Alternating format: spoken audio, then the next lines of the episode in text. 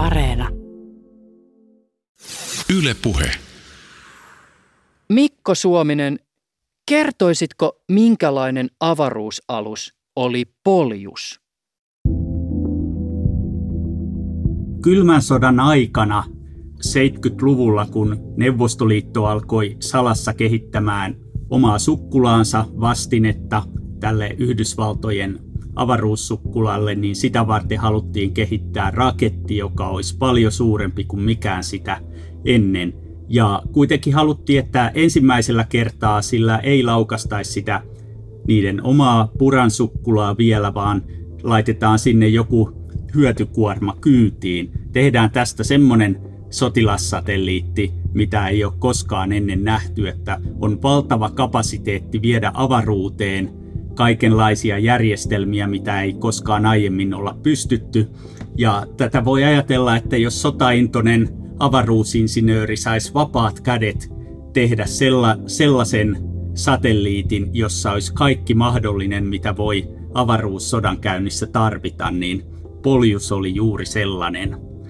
Ja tosiaan tämä nimi on, tarkoittaa keihästä venäjäksi ja se oli valtava projekti. Peräti 80 tonnia oli se lopullinen massa, että se on isompi kuin yksikään satelliitti, mitä on koskaan kerralla laukastu. Ja 37 metriä pitkä, yli 4 metriä halkasialtaan ja siellä oli muun muassa yhden megawatin laseri, ydinmiinoja, mitä ne ydinmiinat oli ja oliko niitä jo kyydissä silloin, niin ei ole julkisuudessa kerrottu mitään. Sokaisulaaser, puolustustykki, jos joku muu satelliitti tulisi liian lähelle, tutka, se oli pinnotettu jonkinlaisella tällaisella häivemateriaalilla. Siellä oli myös mukana testimaaleja, jotta sitä voitaisiin testata muulla kuin mitä oikeilla käytössä olevilla satelliiteilla ja myös telakointiportti, että sitä voitaisiin tulla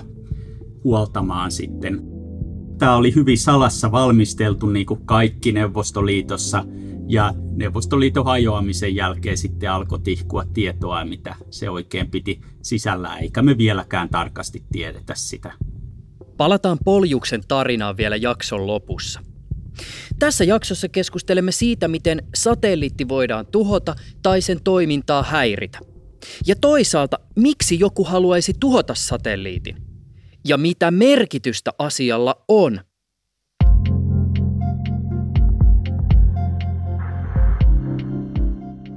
Aina välillä otsikoissa vilahtaa, kuinka perinteiset suurvallat, siis Yhdysvallat, Kiina tai Venäjä, kehittävät erilaisia antisatelliittiteknologioita. Tällä koko hommalla on pitkä historia, jota voidaan jäljittää ainakin Neuvostoliiton Sputnik-satelliittiin, siis 50-luvulle. Tuolloin amerikkalaisia alkoi kuumottaa, että pian neuvostoliittolaiset sijoittavat avaruuteen ydinaseita. Suurvaltojen vanavedessä antisatelliittigeimiin ovat lähteneet tällä vuosituhannella monet muutkin maat, kuten Intia tai Ranska. Jos puhutaan siviilinäkökulmasta, niin satelliitit ovat tänä päivänä ihmiskunnalle vähän sama kuin puhdas vesijohtovesi suomalaiselle. Merkitys on valtava, mutta asiaa pitää usein itsestäänselvyytenä. Satelliittien merkitystä jaksossa avaa Maija Lönkvist, joka hoitaa täysipäiväisesti avaruuspolitiikkaan liittyviä tehtäviä työ- ja elinkeinoministeriössä sekä liikenne- ja viestintävirasto Traficomin kyberturvallisuuskeskuksessa erityisasiantuntijana työskentelevä Tero Vihavainen. Satelliittien tuhoamisesta ja häirinnästä kanssani keskustelee alussa kuultu Mikko Suominen. Äänitämme jaksoa maaliskuussa 2021. Ylepuheessa Juuso Pekkinen. Mä oon avaruustekniikkaan erikoistunut tiedetoimittaja. Pääosin kirjoitan tuohon Ursan tähdet ja avaruus-lehteen. Ja oon harrastanut kaikenlaista avaruuteen liittyvää, ehkä nyt astrologiaa lukuun ottamatta, niin kaikenlaista tiedepuolella koko elämän ja on ollut myös mukana tuossa Suomen avaruustutkimusseurassa ja siinä sitten sen edustajana ja samalla ainoana Suomen edustajana monesti kansainvälisen astronautiikan federaation tapahtumissa viime vuosikymmenellä. mun oma tausta on, että mä oon opiskellut teknillistä fysiikkaa ja kansainvälisessä avaruusyliopistossa ja ottanut aikoinaan osaa Euroopan avaruusjärjestön monenlaisiin opiskelijaprojekteihin. Minkälaisilla tavoilla satelliitin voi esimerkiksi tuhota?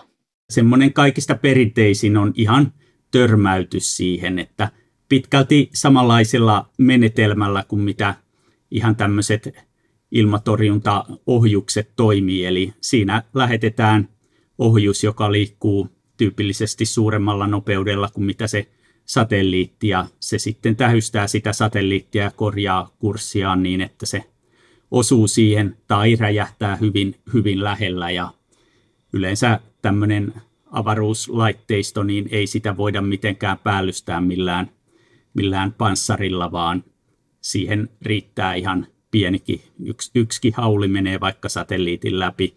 Ja siinä puhutaan valtavista nopeuksista, niin se on kyllä yleensä sen satelliitin loppu. Eli tämmöinen kineettinen törmäys on se kaikista tavallisin, mutta sen lisäksi voi olla erilaisia tapoja, jotka on myös ehkä siinä mielessä parempia, että ne ei luo valtavaa avaruusromun pilveä, joka sitten jatkaa maan kiertämistä suunnilleen semmoisella radalla, millä se satelliitti oli. Esimerkiksi sokaisu laserilla, jos siinä satelliitissa on sellaisia antureita, kameroita, jotka on alttiita sille, niin tämä voidaan tehdä ihan maan pinnaltakin käsin. Ja on suunniteltu sitten toisiakin satelliitteja, jotka vois tällaista sokasua tehdä joko hetkeksi aikaa tai tai pysyvästi, niin pystyisi sen satelliitin toimintaa estämään.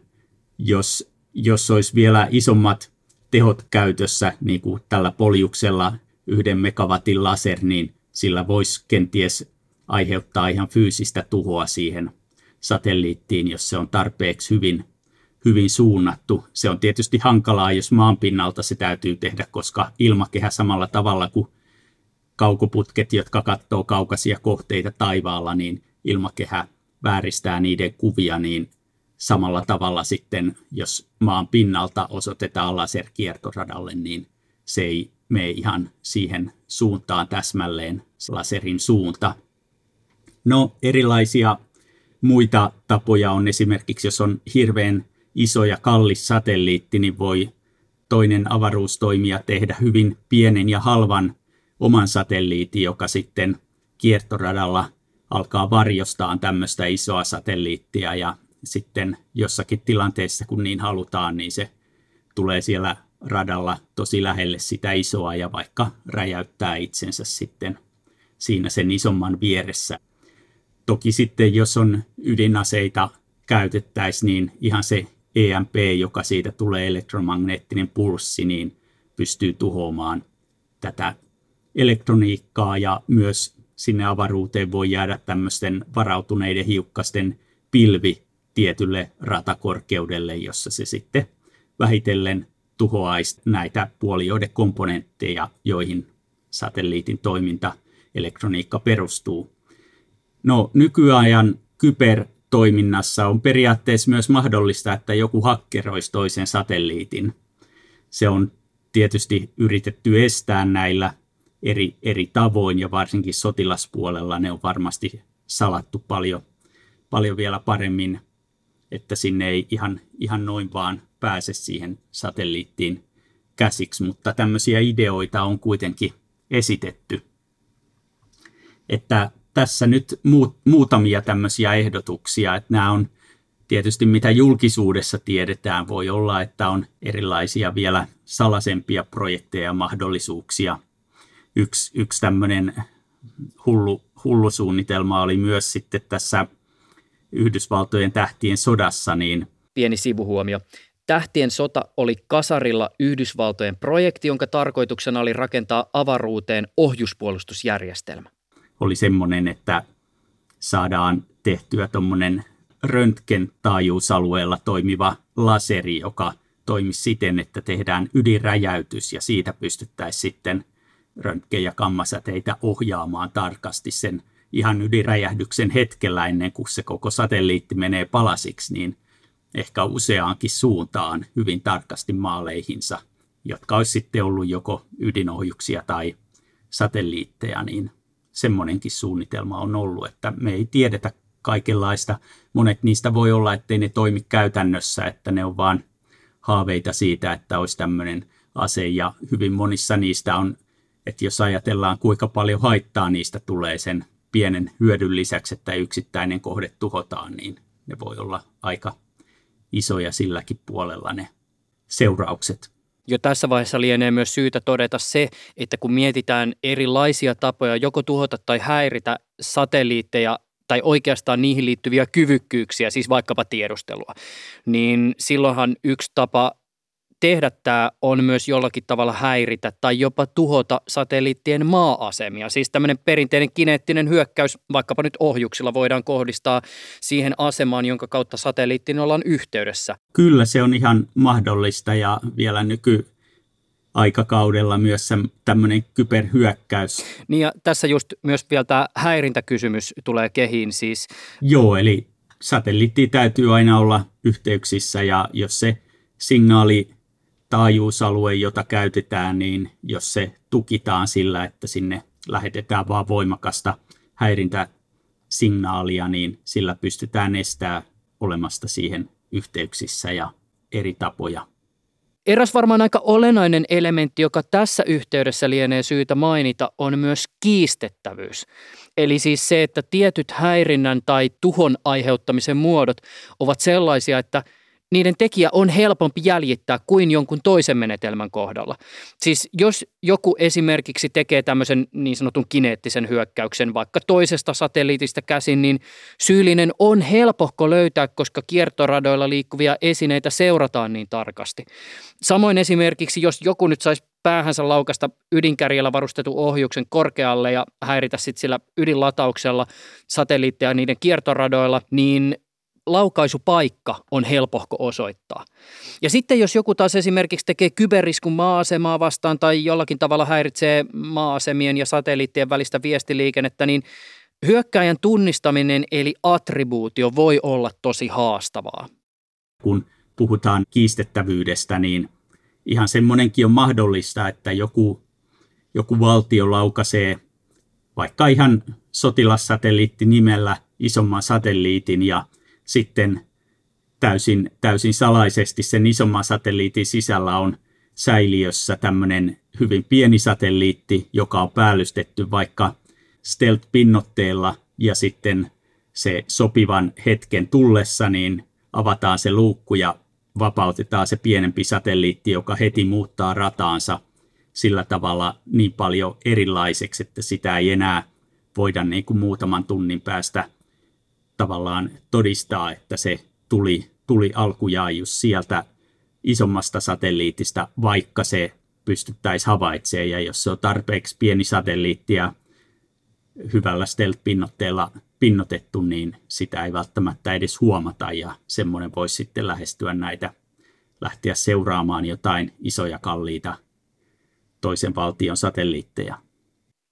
Eräs aika olennainen asia, joka tässä yhteydessä pitänee myös mainita, ovat niin sanotut kaksikäyttöteknologiat. Eli siis se, että teknologiaa, jota voidaan paperilla käyttää esimerkiksi satelliittien korjaamiseen tai avaruusromun keräämiseen, niin voidaan myös potentiaalisesti käyttää satelliittien häirintään tai tuhoamiseen. Jos sulla nyt on joku koura siellä avaruudessa, niin, niin kyllähän sä voit sillä kaiken näköistä keräillä. Mutta tietysti hyvä kysymys on se, miksi joku haluaisi tuhota jonkun toisen satelliitin? Tai ehkä vielä näin, miksi eri maat kehittävät tälläkin hetkellä kyvykkyyksiä, jotka mahdollistavat toisen maan satelliittien tuhoamisen tai häirinnän? Suurin osa näistä aseista, mitä avaruutta varten kehitetään, on just semmoisia, jotka on normaalitilanteessa ihan täällä vaan niin kuin arsenaalina valmiina ja sitten jos tulisi joku käytännössä melkein maailmansota niin kuin verrattavissa oleva kansainvälinen konflikti, niin sitten pystyttäisiin näitä toisten suurvaltojen kyvykkyyksiä tuhoamaan. Mutta kyllä siinä on ihan, ihan semmoinen näyttämisen halu ja tavallaan se jo se asia, että on olemassa tällainen järjestelmä, jota on osoitettu, että se toimii tositilanteessa, niin jo pelkästään niiden olemassaolo niin on tavallaan semmoinen sotilaallisen mahdin osoitus. Tässä kohden on hyvä palauttaa mieleen se, kuinka tärkeä avaruus ja satelliitit ovat meidän ihan tavallisen arjen näkökulmasta. Seuraavaksi ääneen pääsevät Trafikomin Tero Vihavainen sekä työ- ja elinkeinoministeriön Maija Lönkvist. Lönkvist työskentelee Suomen kansallisen avaruusstrategian parissa. Kuinka usein sä törmäät siihen, että jengi naureskelee sillä lailla, että he he, vai että Suomen avaruusstrategia, että onko tämä nyt joku Iron Sky-henkinen kuunatsi-juttu, jossa Väinämöinen seikkailee kiertoradalla valomiekan kanssa? Yleensä ihmiset on tosi kiinnostuneita avaruudesta. Jonkun verran on kyllä huomannut tässä mediassa, kun on ollut erinäisiä keskusteluita, vaikkapa ideoista lähettää suomalaisia astronautteja tai muuta – niin on tosiaan vähän naureskeltu, että mitä Suomella on muka tekemistä avaruudesta.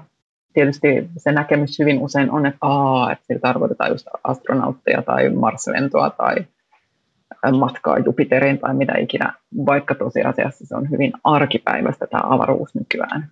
Niin ja varmaan voin jo tässä vaiheessa todeta, että avaruus on Suomen näkökulmasta täysin välttämätön resurssi, siis sen lisäksi, että se tarjoaa monenlaisia kaupallisia ja tutkimukseen liittyviä mahdollisuuksia. Se on ehdottomasti arkipäivän resurssi kyllä ja välttämätön resurssi. Ja itse asiassa meillä on vähän sellainen ajatus, että pitäisi niinku tehdä tämmöinen slogan, että avaruus on tylsää, space is boring. Eli se on niin iso osa meidän arkipäivää sen lisäksi, että siihen liittyy näitä huikeita tutkimusasioita, tutkimusprojekteja ja kiinnostavaa tämmöistä maailmankaikkeuden tutkimusta ja tietysti myös sitten näitä ihmisen menoa avaruuteen. Tero Vihovainen, sä toimit Traficomin kyberturvallisuuskeskuksessa. Unohdetaan hetkeksi se, mitä sun käyntikortissa virallisesti lukee ja keskitytään siihen, mitä sä tarkoitat sillä, että sä nimität itseäsi somessa Galileo-evankelistaksi? Haluan levittää tätä satelliittipaikannuksen tietoisuutta Suomessa ja tuoda Suomeen ja yrityksille ja eri toimijoille sitä tietoisuutta, jota kerään, kun edustan Suomeen näissä erilaisissa EU-työryhmissä, joissa valmistellaan Galileo- ja EGNOS-järjestelmien kehitystä. Ja Galileo ja EGNOS ovat eurooppalaisia satelliittipaikannusjärjestelmiä, mutta palataan niihin vielä myöhemmin. Toisaalta sitten ohjataan sitä operointia. Tätä tietämystä ja osaamista haluan jakaa suomalaisen elinkeino elämän käyttöön ja se puoli hauskasti sanottuna, niin sehän on ilosanoman kertomista eteenpäin, eli evangelisointia. Seuraavaksi esitän Vihavaisen ja Lönkvistin suuntaan kysymyksen, johon tässä tuskin ehditään antaa täydellistä vastausta, mutta ehkä tämä seuraava antaa hieman konkretiaa ja näkökulmaa siihen, mikä merkitys satelliiteilla on vaikka nyt ihan tavallisen suomalaisen arjen näkökulmasta. Vihavainen vastaa kysymykseen – erityisesti painottaen satelliittipaikannusjärjestelmien merkitystä?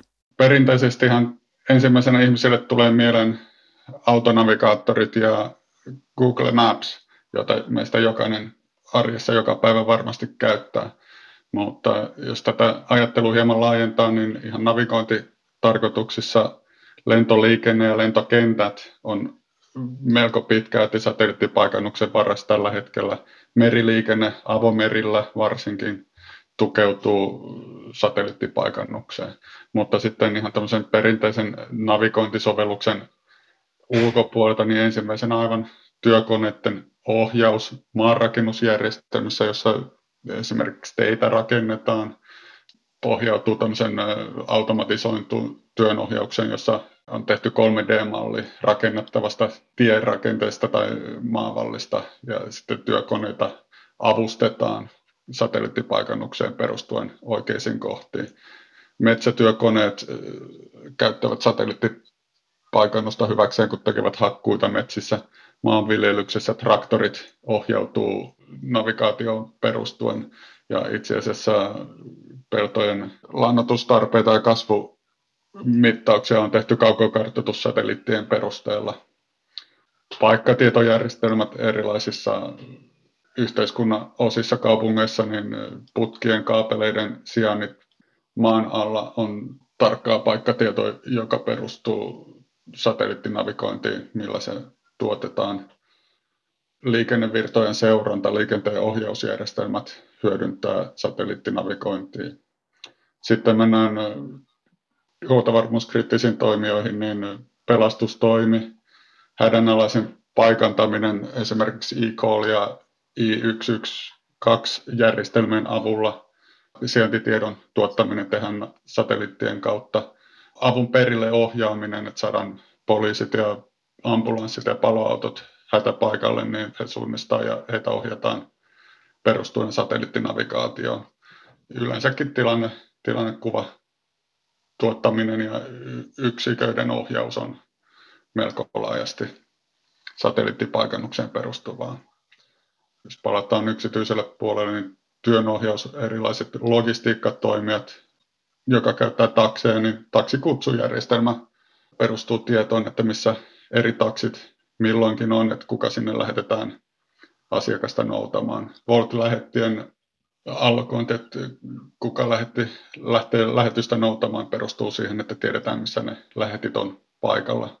Samoin logistiikka-alalla kuljetusalan yritykset hallinnoi niitä kulkureittejä ja optimoi niitä sen perusteella, että tiedetään, missä kukin ajoneuvo milloinkin on paikalla. Näitä sovelluskohteitahan on siis lukemattomia ja tässä tietysti vielä ehkä kiinnostavaa just toi, minkä sä jo mainitsit, että jos me puhutaan esimerkiksi satelliittipaikannusjärjestelmistä, niin nehän tarjoaa maan päälle muutakin kuin paikannuspalveluita.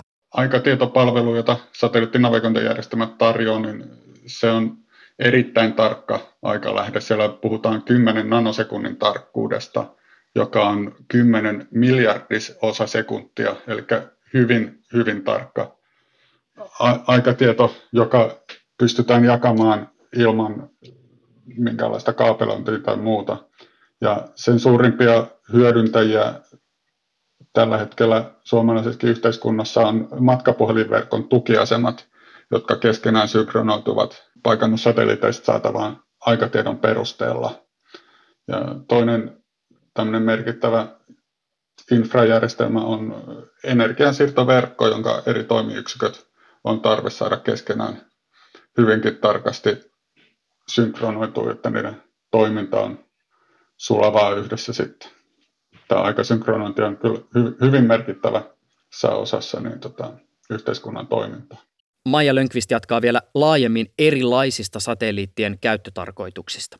Ehkä tuo niin ympäristön seuranta ja tällainen, että seurataan vaikkapa jäätymistä Itämerellä tai kesällä sinilevätilannetta tai tunnistetaan metsäpaloja tai, tai sitten nähdään muita muutoksia, mitä ympäristössä on tapahtunut, vaikka, vaikka nyt sitten Pohjoisnavan jääpeite ja niin edelleen, niin tällaiseen, tällaiseenhan satelliittitietoa tosi paljon käytetään.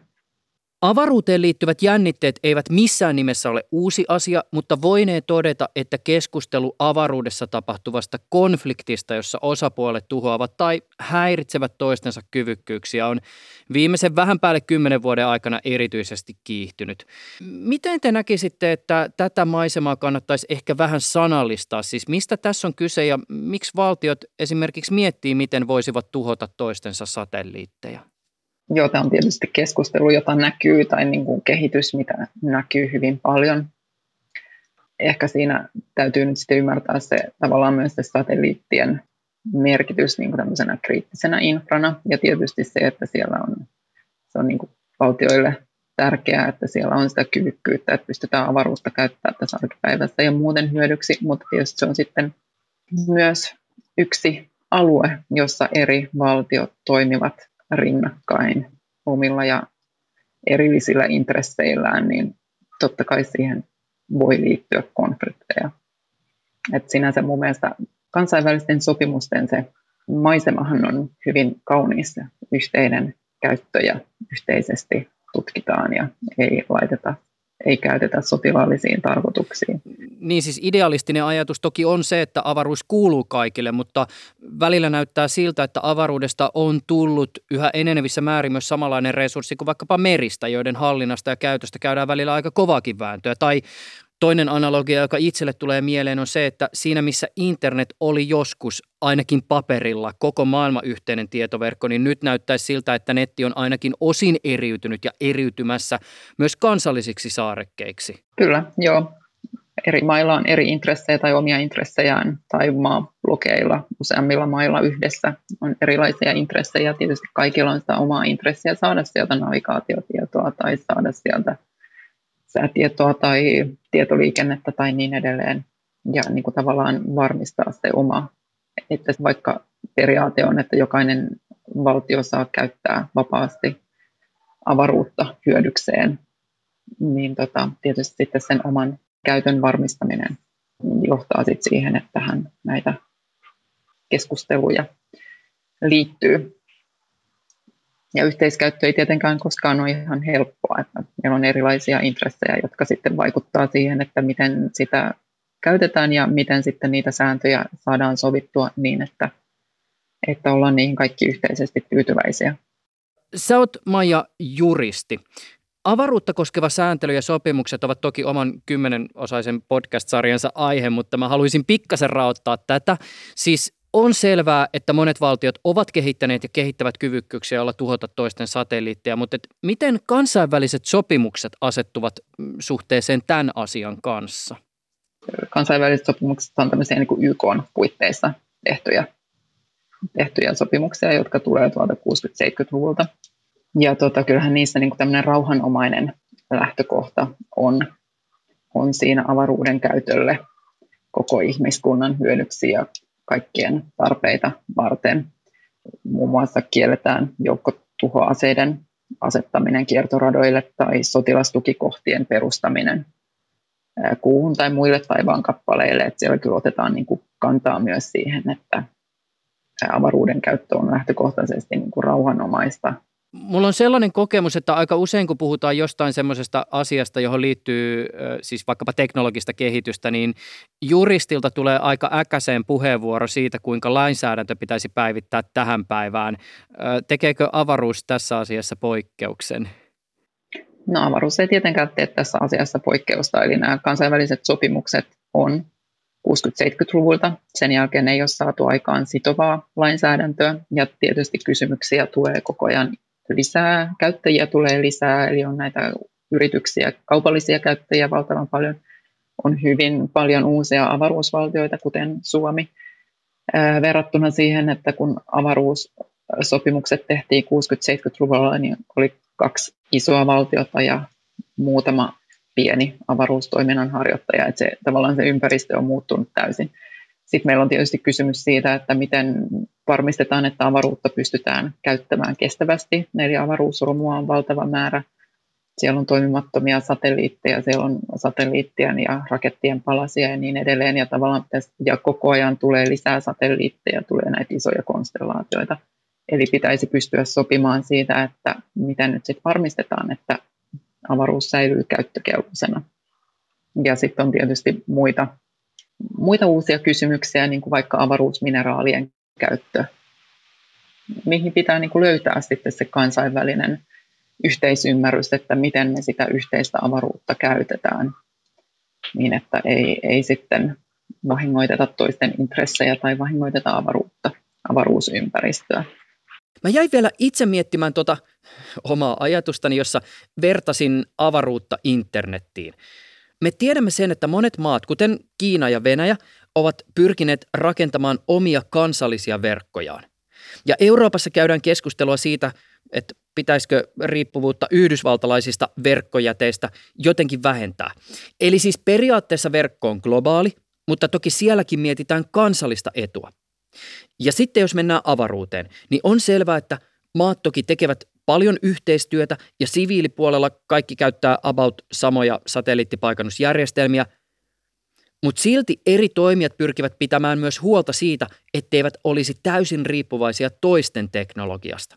Tällä hetkellä maailmassa on olemassa neljä täysin toimivaa satelliittipaikannusjärjestelmää. Näistä amerikkalaisten järjestelmä GPS on se parhaiten tunnettu ja jotkut sitä pitävät jopa puhekielessä synonyyminä satelliittipaikannukselle, mitä se ei ole. Lisäksi on olemassa venäläisten GLONASS-järjestelmä ja nyt viime vuonna valmistunut kiinalaisten Beidou-järjestelmä. Ja neljäntenä on sitten tämä meidän oma EUn Galileo-järjestelmä. Näissä taustalla on se, että amerikkalaisten, venäläisten ja kiinalaisten järjestelmä on rakennettu sotilaskäyttöön ja ne on kaikki kolme on näiden valtioiden sotilasviranomaisten operoimia järjestelmiä, jotka nyt vaan tarjoavat joitain palveluja avoimesti myös siviilitoimijoiden käyttöön. Näistä lähtökohdista niin EU:ssa nähtiin tarpeelliseksi rakentaa oma Galileo-järjestelmä, jotta pystytään rakentamaan oma kriittinen, huoltovarmuuskriittinen infrastruktuurin riippumattomana muiden valtioiden sotilasjärjestelmistä. Ja näistä lähtökohdista niin EU lähti Galileo-järjestelmään niin, että rakentavana osapuolena on ollut nimenomaan EU-jäsenmaiden siviiliviranomaiset. Ja nyt kun se 2016 vuonna saatiin käyttöön, niin sen operointi on EU-jäsenmaiden siviiliviranomaisten hallussa sillä tavoin, että tämä kehitystyö ja operointi on jäsenmaiden edustajille täysin läpinäkyvää ja siihen pystyy kukin jäsenmaa sitten oman huoltovarmuuskriittisen infransa rakentamaan sen varaan. Tähän kohtaan varmaan lienee syytä myös mainita se, että mehän ollaan puhuttu nyt näistä maailmanlaajuisista satelliittipaikannusjärjestelmistä, mutta on olemassa myös näitä paikallisia satelliittipaikannusjärjestelmiä, joita eri maat ovat lähteneet kehittämään. Siis Intialla on esimerkiksi NAV-IC ja Japanilla GUZSS, jotka siis toimivat paikallisesti ja tarjoavat aika samankaltaisia palveluita kuin sitten nämä maailmanlaajuiset satelliittipaikannusjärjestelmät. Näitä paikallisia alueellisesti palveluja tarjoavia järjestelmiä on mainitsemassa Intian ja Japanin järjestelmät, mutta myös Euroopalla on EGNOS-järjestelmä, joka toimii Euroopan palvelualueella tai kattavuudella. Se tarjoaa tämmöistä varmennetietoa näiden muiden satelliittipaikannusjärjestelmien tietoa, siellä pystytään tuottamaan maahan sijoitettujen monitorointiasemien kautta korjaustieto, jolla pystytään tarkentamaan sitä sijaintitietoa sekä lisäksi varmentamaan sen oikeellisuutta. Ja tätä hyödynnetään monissa turvakriittisissä sovelluskohteissa, kuten esimerkiksi lentoliikenteessä.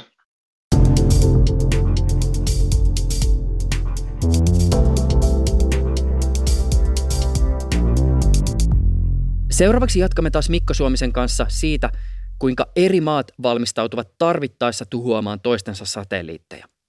Vaikka esimerkiksi moni maailmanlaajuinen satelliittipaikannusjärjestelmä on asevoimien hallinnoima ja siviilit ja asevoimat käyttävät samoja satelliitteja, niin voinee varmaan todeta, että monessa kohden satelliittien tuhoaminen ja häirintä liittyy nimenomaan satelliittien sotilaalliseen käyttöön. Eli tässä asiassa lienee ainakin jossain määrin tarkoituksenmukaista erotella siviili- ja kaupallinen avaruustoiminta ja sotilastoiminta. Siis tuskin mikä valtio ajattelee ensisijaisesti tutkimuskäytössä olevia satelliitteja tai vaikka siviilien käyttämiä tietoliikennesatelliitteja silloin, kun kehitetään ilmasta avaruuteen laukaistavia antisatelliittiohjuksia.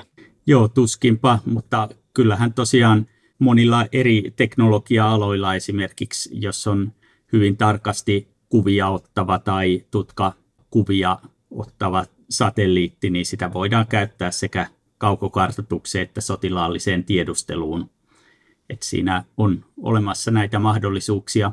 Yleensäkin tämmöinen avaruuslaukaisu nyt on sen verran teknisesti haastava asia, että sitä ei ihan, ihan kuka tahansa voi tehdä, että ne on yleensä, täytyy olla vähintään valtiollisen tason toimija siinä, siinä niin tota, mukana ja myöntämässä lupia siihen – mitä tämän meidän aiheemme näkökulmasta merkittävää tapahtui 11. tammikuuta vuonna 2007?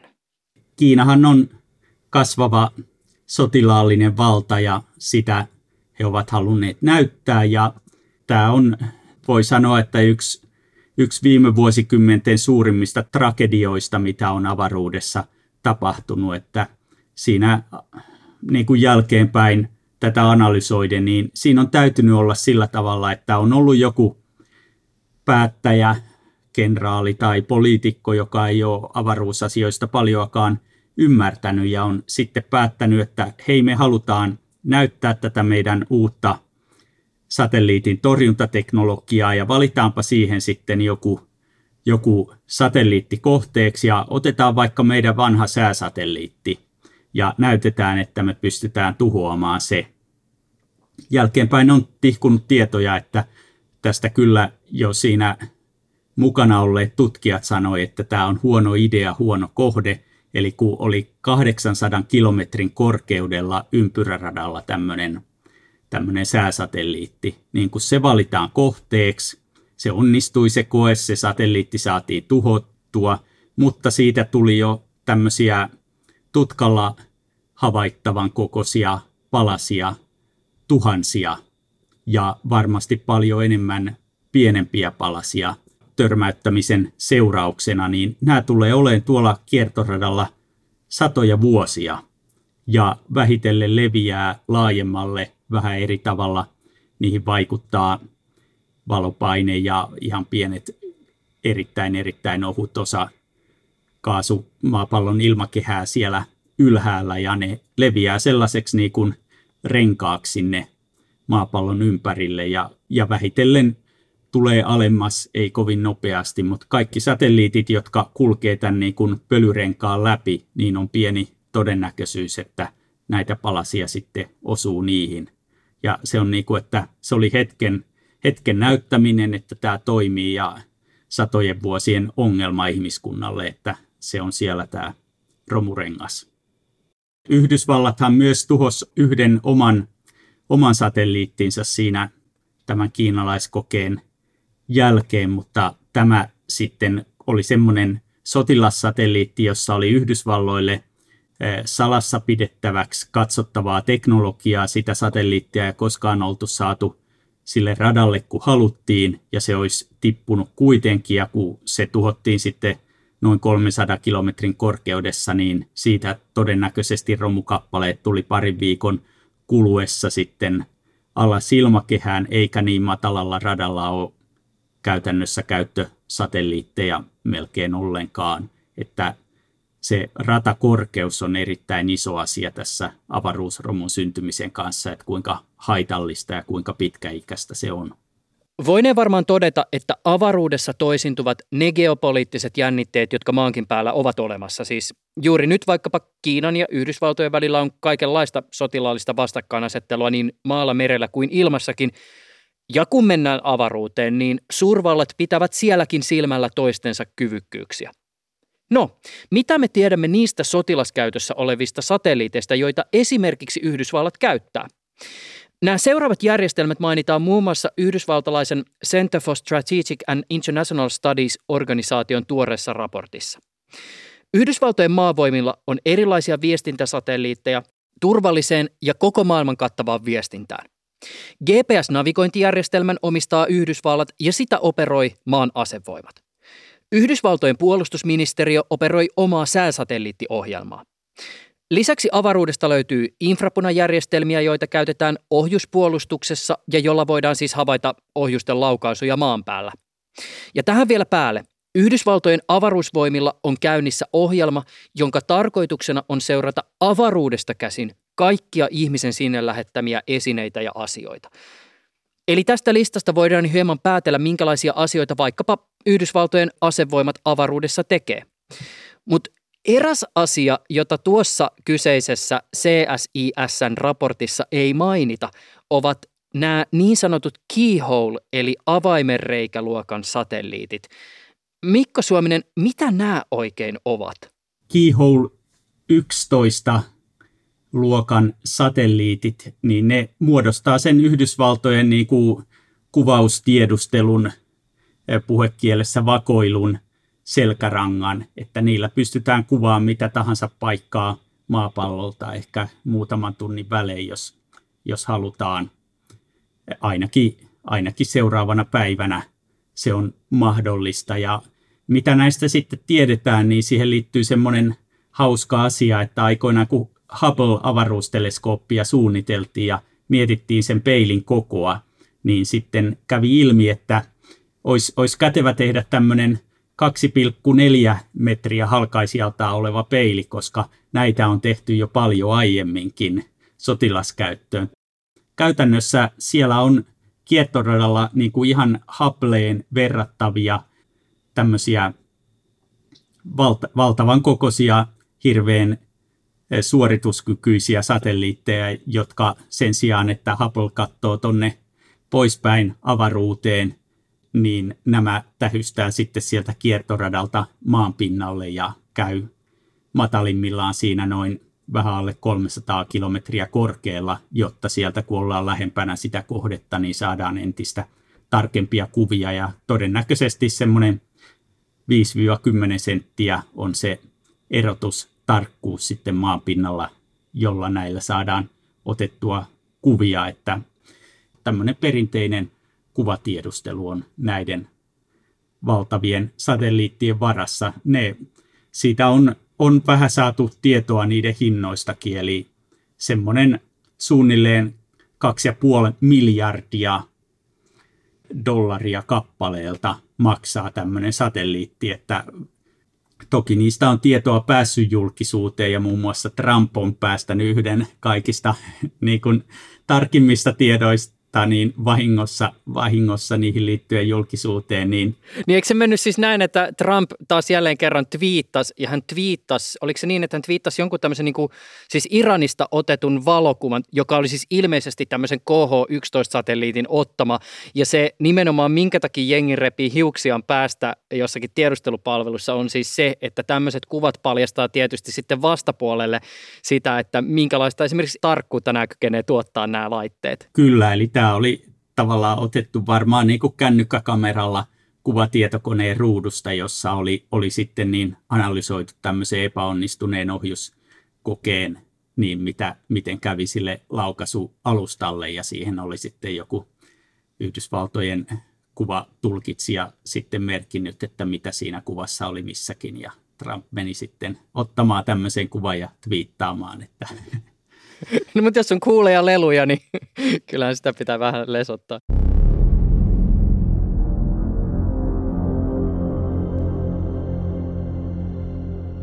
joku aika sitten uutisissa nähtiin aika kiinnostava tapaus, kun venäläisen satelliitin huomattiin pian sen laukaisun jälkeen hiipinen alle 200 kilometrin päähän yhdestä Jenkkien käyttämästä Keyhole-satelliitista. Kosmos 2542 satelliitti, sotilaallinen Venäjän laukaisema satelliitti harjoitteli ratamuutoksia lähellä, lähellä tätä yhtä Yhdysvaltojen satelliittia. Ja sen lisäksi myös saman sarjan venäläissatelliitin havaittiin laukasseen niin kuin pienempi osa, joka oli tutkalla erotettavissa, että selvästi siinä oli jonkinlainen järjestelmä, joka sieltä irrotti joku, joko pienen tavallaan ohjuksen tai sitten vai, vaan siinä oli sisällä jonkinlainen tykki, joka siitä sitten am, ampui osan, niin ihan selvästi siinä on kyse siitä, että valmistellaan tällaista järjestelmää, jota sitten joskus saatettaisiin käyttää tositilanteessa ja varmasti siinä on tiedetty sekin, että kyllä se Yhdysvallat huomaa, huomaa tämmöisen, mutta se on tie, tietyllä tapaa sellaista asevoimilla mahtailua avaruudessa. Mikko Suominen, mitä riskejä satelliittien tuhoamiseen tai häirintään liittyen sä tunnistat, jos ei mietitä ihan suoraan poliittisia vaikutuksia? Tämä avaruusromun ongelma on, on se kaikista päällimmäisin, että siihen ihan riittää se, että joku maa tekee kokeen, mikä tuottaa avaruusromua ja se on sitten semmoisella korkeudella, että se romu jää, jää sinne aiheuttamaan satelliiteille vaaraa. Ja se on, sitä on, romua on erittäin helppo tuottaa ja erittäin vaikea poistaa, että kun puhutaan siitä, että me siivotaan avaruusromua, niin se on yleensä kyse siitä, että velvoitetaan satelliitti toimijat siihen, että heillä jätetään tarpeeksi paljon polttoainetta sinne satelliitin käyttöjään loppuun, jotta se voidaan joko pudottaa ilmakehään tai nostaa semmoiselle radalle, jolla se ei aiheuta vaaraa kenellekään ainakaan satoihin vuosiin. Että semmoista järjestelmää, niitä on muutamia ideoita, mutta ei ole vielä lähelläkään, että pystyisi niin kuin varsinkaan pienempää romua sieltä siivoamaan. Tämmöinen koe on tarkoitus tehdä Euroopan avaruusjärjestön rahoittamana, että mennään ja otetaan, tavallaan poimitaan semmoisella kouralla kiinni isommasta satelliitista ja tuodaan se sitten radalle, jolta se putoaa, putoaa nopeasti, niin semmoinen koe on suunnitteilla, mutta se auttaa vain siihen, jos meillä on tämmöinen isompi romusatelliitti siellä kiertoradalla, mutta tämmöiseen pieneen romuun, joka olisi vaikka kymmeniä senttien kokosta tai senttien kokosta, joka vielä erittäin hyvin riittää tuhoamaan vaikka kansainvälisen avaruusaseman, jos pahasti pahan paikkaan osuu, niin semmoisen siivoamiseksi ei ole näköpiirissä mitään tapaa. Semmoinen on ehdotettu esimerkiksi, että lasersäteellä voitaisiin vähän jarruttaa tämmöistä kappaletta, mutta ei, ei ole vielä semmoisia tämän vaadittavan teholuokan lasertykkejä missään ja siihenkin täytyisi olla hyvin tarkkana, ettei se sitten osu, osu minnekään muualle ne säteet, jotka siitä tulee ja vaadittaisi varmaan niin kuin vähintään kuukausia tai vuosia, että joka rata kierroksella, millä se olisi mahdollista, niin yrittäisi jarruttaa, niin se vähitellen muuttuisi ihan vähän se rata. Mutta sellaista avaruus, käytännön avaruusluutaa ei ole olemassa meillä siivoamiseen tuolla kiertoradalla. Mutta siis meidänhän on mahdollista ainakin teoriassa kuvitella sellainen skenaario, että avaruudessa tapahtuvan konfliktin tai myös toki vakavan onnettomuuden ja, ja tapahtumaketjun seurauksena ihmiskunnan mahdollisuudet operoida avaruudessa voisivat vaarantua. Ja tässä se aihesana nyt lienee Kesslerin syndrooma.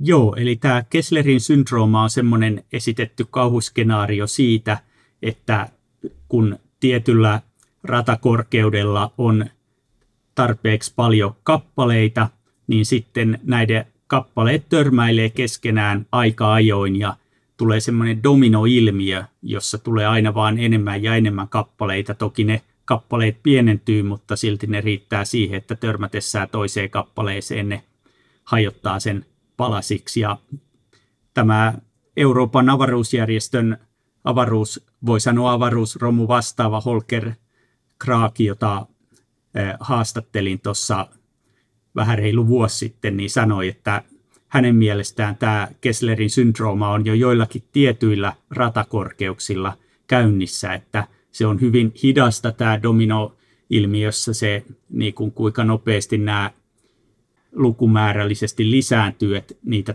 ne lisääntyy nopeammin kuin mitä niitä poistuu luonnollisilla prosesseilla niiltä korkeuksilta, niin se on jo käynnissä noin siellä 800 kilometrin korkeudessa, missä on paljon satelliitteja, mutta ei vielä niin kuin sellaisella nopeudella, että se olisi hälyttävää. Mutta jos yhtäkkiä tulisi joku parin tonnin satelliitti menisi ihan pieneksi parin gramman palasiksi, niin niitä voisi tulla niin valtavasti niitä palasia, että ne törmäilisi seuraaviin satelliitteihin, jotka hajoaisi sitten pienemmiksi. Ja mä sanoisin, että ehkä nyt ei voi puhua siitä, että avaruus olisi koko, kokonaan käyttökelvoton, jos tehtäisiin laukasuja, niin kyllä ne siitä läpi menisi, mutta sitten, että satelliittien operoiminen tietyillä korkeuksilla, niin on ihan mahdollista, että siitä, siitä tulisi mahdotonta, koska romukappaleita on niin paljon, että se ei ole taloudellisesti kannattavaa.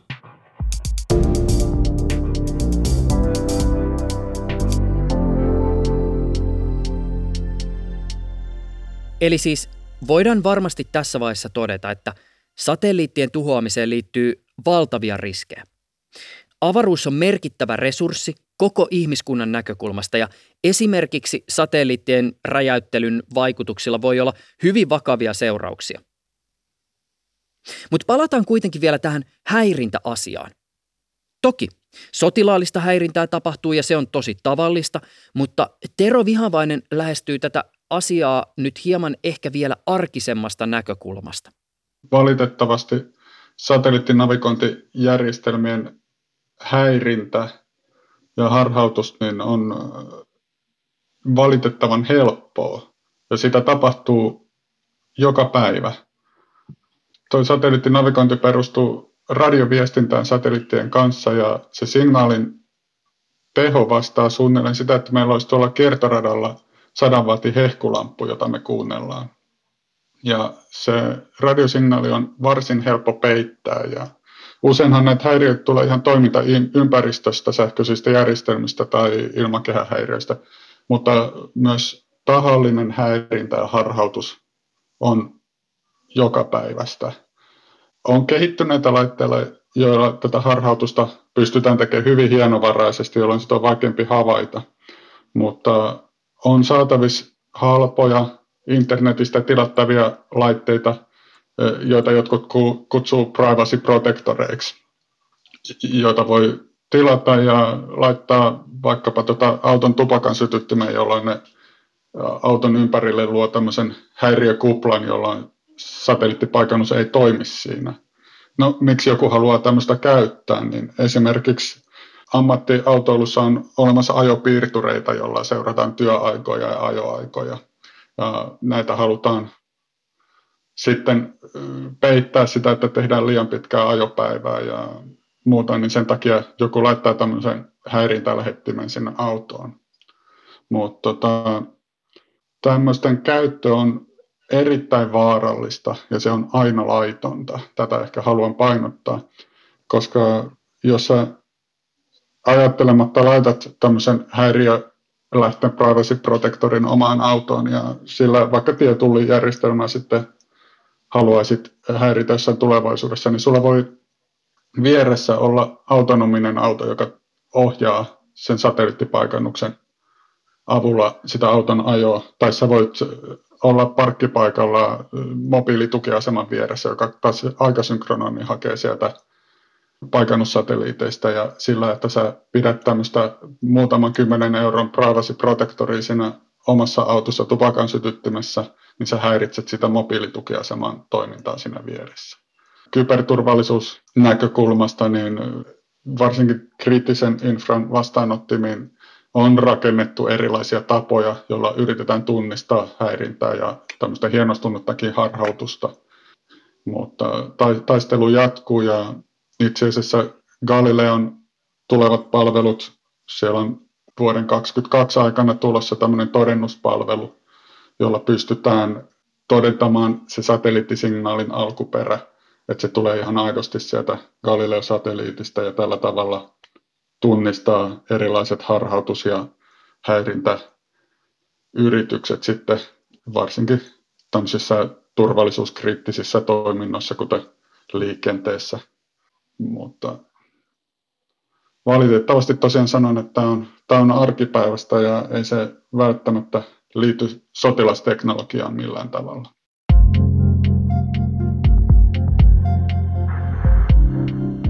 Mikko Suominen, me puhuimme alussa poljuksesta, tästä Neuvostoliiton hyvin kunnianhimoisesta megasotasatelliittiprojektista, mihin liittyy nämä ydinmiinat ja laaserit. Mitä sille tapahtui? Sitä testattiin pitkään, se oli siellä kuukausia laukaisualustallaan tämä energiakantoraketti ja myös tämä poljus siihen kiinnitettynä sen kyytiin se oli niin iso satelliitti, että se ei ollut siellä raketin kärjessä, vaan se oli niin kuin raketin selässä samalla tavalla kuin mitä sitten myöhemmin Buran sukkulaki. Siinä kävi niin, että se laukastiin ja kantoraketti toimi mainiosti, ei mitään ongelmaa.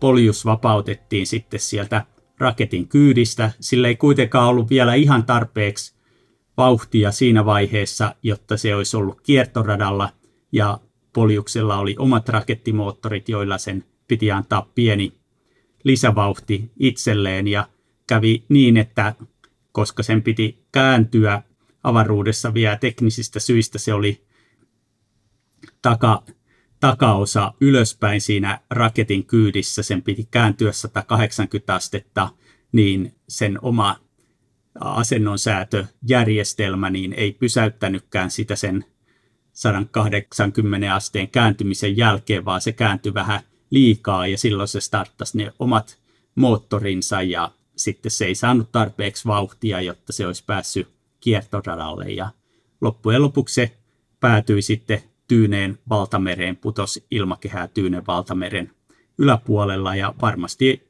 yhä nykypäivänäkin on, on siellä jossain valtameren pohjassa muutaman kilometrin syvyydellä, että olisi varmasti moni tosi kiinnostunut tietämään, mitä järjestelmiä siellä oli ja oliko nämä ydinmiinat, jotka mainitaan niissä suunnitelmissa, niin siellä kyydissä ja miten sille oikeasti kävi. Mutta se oli niin tämmöinen tarina, joka sitten siinä mielessä oli onnellinen loppu, että se ei noussut tämmöiseksi varmasti Yhdysvallat toisen sitten siitä ollut hirveän kiinnostunut, jos se olisi päässyt kiertoradalle ja se olisi sitten tullut olemaan tämmöinen niin kuin kiihdyttäjä sille asevarustelulle silloin. Mutta kävi niin, että se tippui ja toista tällaista ei sitten koskaan lähdetty edes valmistelemaan.